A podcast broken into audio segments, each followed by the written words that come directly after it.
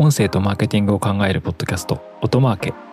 この番組では音声を活用したマーケティングや音声配信音声に近い領域の広告やアドテクコンテンツについてお話ししていきます。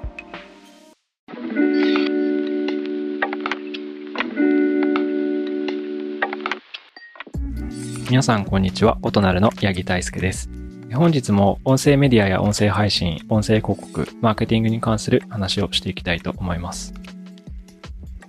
最近音声広告で少しアップデートがありまして、といってもめちゃくちゃニッチなアップデートなんですけど、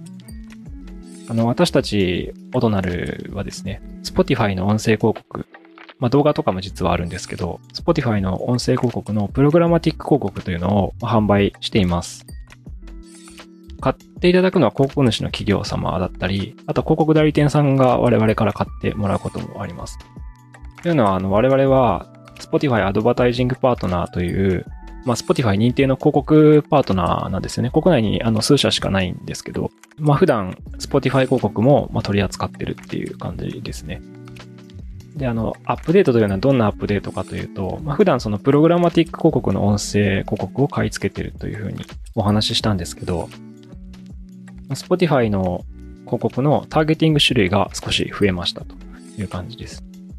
で、まあめちゃくちゃニッチなアップデートなんですけど、個人的には結構憎い機能追加というかですね、かゆいところに手が届く感じのアップデートだなと思ったところがあったので、ちょっとお話ししたいと思うんですけど、Spotify のプログラマティック広告のターゲティングには、Spotify 側でセグメントを切って、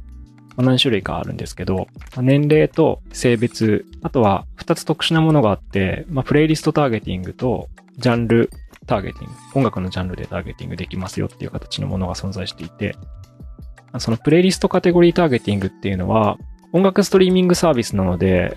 その音楽のプレイリストが存在しているわけなんですよね。私もよくあの、夕食の時に聴きたいジャズとか、なんかそういうのをかけたりするんですけど、そういうプレイリストが大量に用意されていて、あの、Spotify の無料版を使っているユーザーさんには、その広告が流れるような仕組みになってるんですけど、その時にそのプレイリストを、聞いてたプレイリストに応じて広告配信を行うような仕組みになっています。で、このプレイリストターゲティングが、えっ、と、新しく7月からですね、2021年の7月から4種類増えましたという感じです。増えたプレイリストカテゴリーは、ベビー、ランニング、ゲーミング、クッキングの4つですね。これはまあ非常になんか憎いなと思ったのが、私もすごい音楽聴くタイミングって、まあ、家事してたりとか、料理してる最中っていうシチュエーションはすごいあるので、まあ、これクッキングのターゲティングとかすごいいいなって思いますし、あとベビーっていうターゲティングがあるんですけど、私もこれまたあの、心当たりがあるんですけど、子供が生まれた直後って結構身動き取れない中で音楽聴いてたりとか結構したなとか思うんですけど、で、かつその、これ広告なので、買う商材とかも結構明確なそうですよね。それは料理してる、クッキングしてる人にターゲティングするってことは、料理だったりとか、食材関係の商材はタイミング的にはバッチリですよね、みたいなものとか。あと、ベビーの音楽を再生してる人も、まあ、ベビー商材とか、まあ、おむつとかですね。は多分バッチリハマるよねっていうようなところ。残り2つはランニングとゲーミングなんですけど、ランニングってもともとワークアウトっていうターゲティングがあって、なんか運動中っていうのはあったんですけど、それをさらに絞ってランニングに特化してきてるっていうのはかなり面白いなと思って、まあ、スポーツウェアとか、ランニングシューズとか、あとはジムとかもいいと思いますし、まあ、スポーツドリンクとかもそうですね。あとは、ランニングしてる人はそのダイエット中の人かもしれないですよね、みたいな感じで、音楽を聴いてるシチュエーションっていうのが絞り込めてるユーザーだなっていうところで言うと、このランニングのプレイリストカテゴリーターゲティングとかも非常に面白い広告手法だなと思いますし、あとは4つ目はゲーミングなんですけど、結構我々も、あの、アプリとかですね、ゲームの会社さんからの広告出稿とかもあったりするんですけど、まあそういう意味だと、ゲーム音楽聴いてるみたいなところとか結構ターゲティングできるのかなとか思ったりするので、これも非常に広告の資産的にもいいですし、まあ、この実はプレイリストのターゲティングとかって、聞いてるリスナー的にも、そこでターゲティングされてると、例えばゲームやってる最中にゲームに関する広告が流れてくるんで、こう、体験的にも違和感ないってことが起きるんで、ちゃんと聞く人に対しても広告をマッチできるっていう意味だと、このバリエーションが4つ増えたのは非常に面白いなというところで、非常にいいターゲティングだなと思いました。今まで Spotify の音声広告のターゲティングについての話をしたんですけど、少しなんかおさらい的にデジタル音声広告、オーディオアドと言われるものの、えー、ターゲティングについてお話ししてみようかなと思っています。音声広告の音声メディアと言われるアプリの場合は、音声広告を出稿する際に、まあ、ターゲティングできるものが多いです。今言った Spotify もしっかり、あとはラジコとかもそうですね。あとはあまりあんまりこう実態が知られてないもので言うと、YouTube にも音声広告が実は存在していて、始まったのは今年に入ってからなんですけど、なのであんまり知られてないんですけど、こちらもターゲティングして音声広告を配信することができます。なんか仕様が Spotify とかとは、ま、微妙に違っていて、Spotify の音声広告は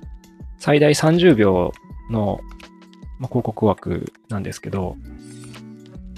YouTube オーディオはですね、YouTube オーディオって言ってるんですけど、配信面はどこかっていうと、YouTube と YouTube Music。広告仕様はですね、15秒以下になっています。なので、これは Spotify の半分の尺って感じですね。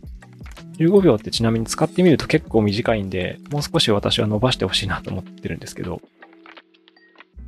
15秒の音声広告を再生することができます。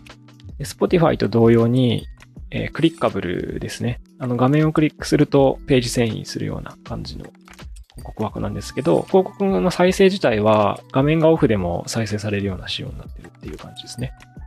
あとはスキップができないっていうのが特徴です。で、あの配信のターゲティング、どんなものができるかっていうところに関して言うと、基本的には YouTube と同じなので、えー、まユーザー属性ですね、性別年齢、あとは世帯年収みたいなデモグラに近いものと、あとは特定キーワードでターゲティングできたりとか、あとは番組のカテゴリーですね。ビジネスとか健康とか、あとは旅行とか。あとは興味関心、まあ、ユーザーのインタレストデータですね。スポーツとかアウトドアみたいな。あとはプレイスメントといって、まあ、これコンテンツ側のターゲティングなんですけど、特定の番組や動画を見てるときやチャンネルみたいなターゲティングもできますし、あとエリアで言うと都道府県、市区町村レベルまでターゲティングできる。まああんまり多分絞ると配信ボリューム出なくなるんですけど、あとデバイスで、まあ、スマホなのか PC なのかとか機種でターゲティングできるっていう感じで、YouTube のオーディオもかなり細かくターゲティングができるような仕様になっています。ちょっと先に話せばよかったんですけど、このデジタル広告のターゲティングというのは、まあ、どうやってやっているかというと、まあ、大きく分けると2つの方法があって、まあ、前のエピソードでもお話ししたことあると思うんですけど、一つはファーストパーティーデータです。ファーストパーティーデータは媒体者が持ってるデータで、広告出稿したいですってなった時に、まあ、媒体者に言うのか、えー、ま管理画面からコントロールするようなものもありますけど、媒体者が持っているユーザーデータを使ってターゲティングを絞り込むみたいな形の手法です。もう一つは、セカンドパーティーデータとか、サードパーティーデータと言われるもの、つまりファースト以外なんですけど、これらは外部提供されているデータを媒体の出向に掛け合わせて配信するような感じですね。例えば、IT 部門の担当者とか、会社経営者みたいな会社経営者っていうデータを媒体者側が持ってる場合、媒体者っていうのは、例えばここで言うと、Spotify とか YouTube ですけど、持ってないとしても、サードパーティーデータだったりとか、セカンドパーティーデータを掛け合わせることで、えセグメントを絞り込んでターゲティングできるという感じのものですね。今後、まあ、クッキーが廃止されたりとか、あとは今広告識別紙と言われているアプリのターゲティングをするための仕様も Apple が新しい OS で、ま、オプトイン形式からオプトアウトに切り替えて、本人が承諾しないと、アプリを使った時のデータが外部に出なくなっているので、iOS の場合ですね。今後デジタル広告はファーストパーティーデータを持っている媒体がどんどん強くなるという、まあ、大きな流れがあります。なので今回のあの冒頭で説明した Spotify の、まあ、ターゲティングですね。これはファーストパーティーデータでターゲティングするものなので、まあ、データ規制が入っても強力な広告面として残り続けるみたいなことが予想されます。また、